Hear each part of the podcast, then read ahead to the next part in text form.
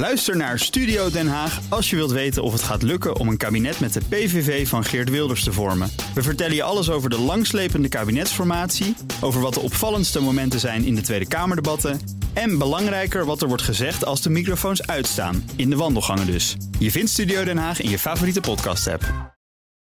Mobility Update. Ja, Broekhoff, goedemorgen. Goedemorgen, jongens. De wereld gaat gewoon door, hè. Mobiliteit is ook nog een dingetje. Ook een belangrijk verkiezingsthema. Tuurlijk. Zeker.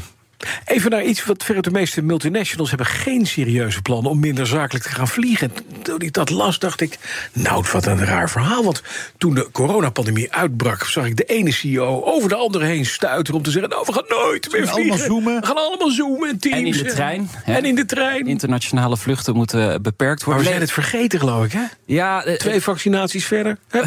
Ook wel vaker over gehad met mij. Het, het zou het nu maar normaal worden, maar het is eigenlijk weer terug naar het oude normaal. Zeker. Ehm, dit is een conclusie die eh, wordt getrokken door Transport and Environment. Dat is een milieuclub in Brussel. Die heeft het vliegbeleid van 322 bedrijven onderzocht. En komt tot de conclusie dat 85% geen geloofwaardig plan heeft om het aantal vluchten te beperken. Die doelen zijn te algemeen, niet concreet genoeg. En tot die grootste uitstoters eh, eh, horen onder andere eh, Volkswagen, KPMG en Johnson Johnson.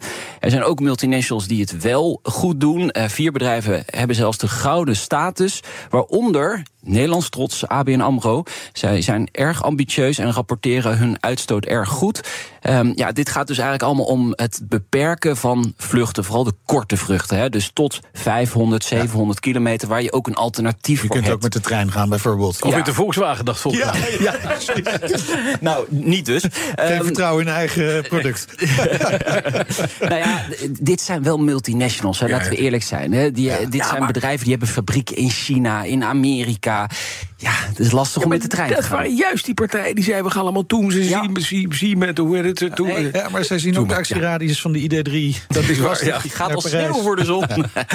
Dan, de uitstoot van broeikasgassen, veroorzaakt door mobiliteit, is heel licht gedaald het Ja. afgelopen jaar. Heel licht. De cijfers van het CBS vannacht. ehm, 0,3 megaton ten opzichte van 2021. Kom je op 29,5 megaton. Dat is echt wel verwaarloosbaar, die afname. Ik moet wel zeggen, in eh, 2020 zag je een hele grote afname ten opzichte van 2019. toen reden we niet. Corona, inderdaad, ja. Maar ja, het is uiteraard veel lager dan pakweg 15 jaar geleden. Toen zaten we op 40 megaton en meer. Maar we zijn nog wel heel ver verwijderd van het doel in 2050. Nul. Nul. Ja, nul.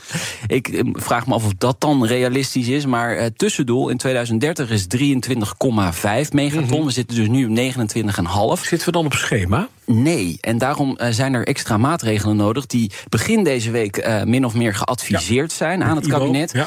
Nou, ik, ik heb drie eh, daar even uitgepikt. Hè. Alleen nog elektrische leaseauto's per 2025 is daar er één van. De BPM fors verhogen op fossiele auto's. Dus de BPM nog eh, hoger maken, de aanschafbelasting. En de kilometervergoeding verlagen naar 12 cent. Hè. Dat is nu Het zijn, 21. het, zijn, het zijn maatregelen die voor de economie buitengewoon desastreus zijn. Ja, Maar ook dus die BPM verhogen, hè? Ja. Dan er worden nu al heel weinig nieuwe auto's verkocht in Ja, Nederland. ja, we, ja. we lopen echt achteraan. Het wagenpark is het oudste van West-Europa. Mhm. In Europa is alleen Albanië heeft een ouder wagenpark. Wat denk je als er geen gebeurt als die. BPM gaat verdubbelen?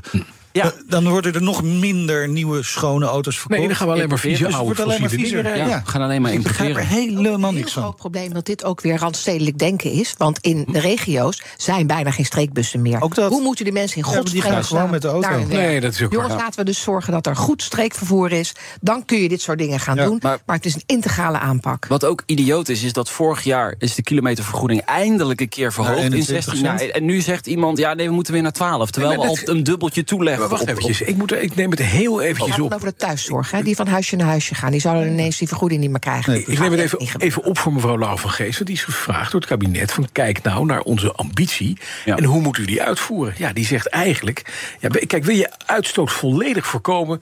dan moet je eigenlijk iedereen doodmaken op deze planeet. nee, maar ja, dat, is, dat is de bottom line. En dan ben je vrij snel klaar.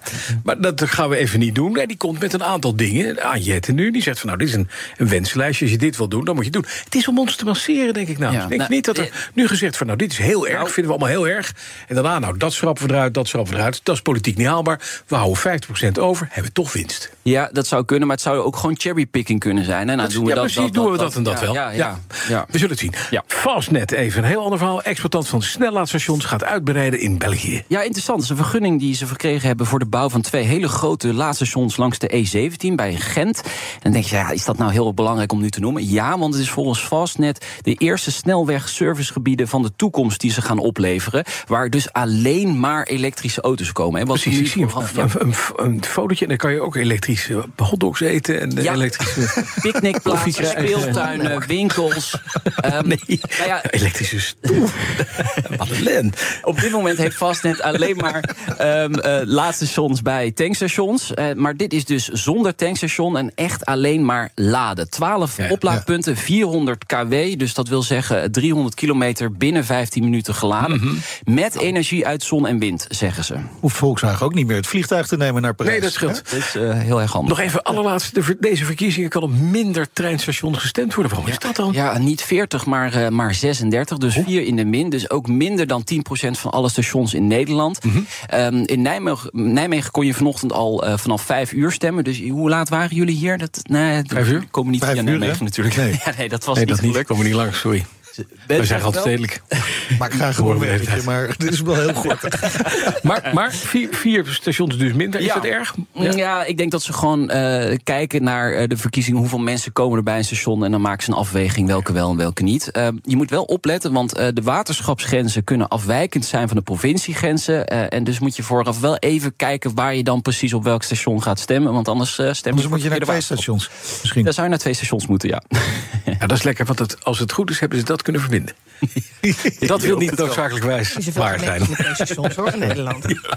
Nou, Broekhoff, dankjewel. Maandag half drie, een nieuwe aflevering van BNR Mobility. En dat doet hij samen met, uh, hoe heet Ja, moi. Meijnerd Schut. Ja. Oh, ben jij dat? Ja, leuk. BNR Mobility. Update wordt mede mogelijk gemaakt door ALD Automotive en BP Fleet Solutions.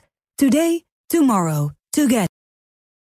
Ook Bas van Werven vind je in de BNR-app. Ja, je kunt live naar mij en Iwan luisteren tijdens de ochtendspits. Je krijgt een melding van Breaking News. En niet alleen onze podcast Ochtendnieuws, maar alle BNR-podcasts vind je in de app. Download nu de gratis BNR-app en blijf scherp.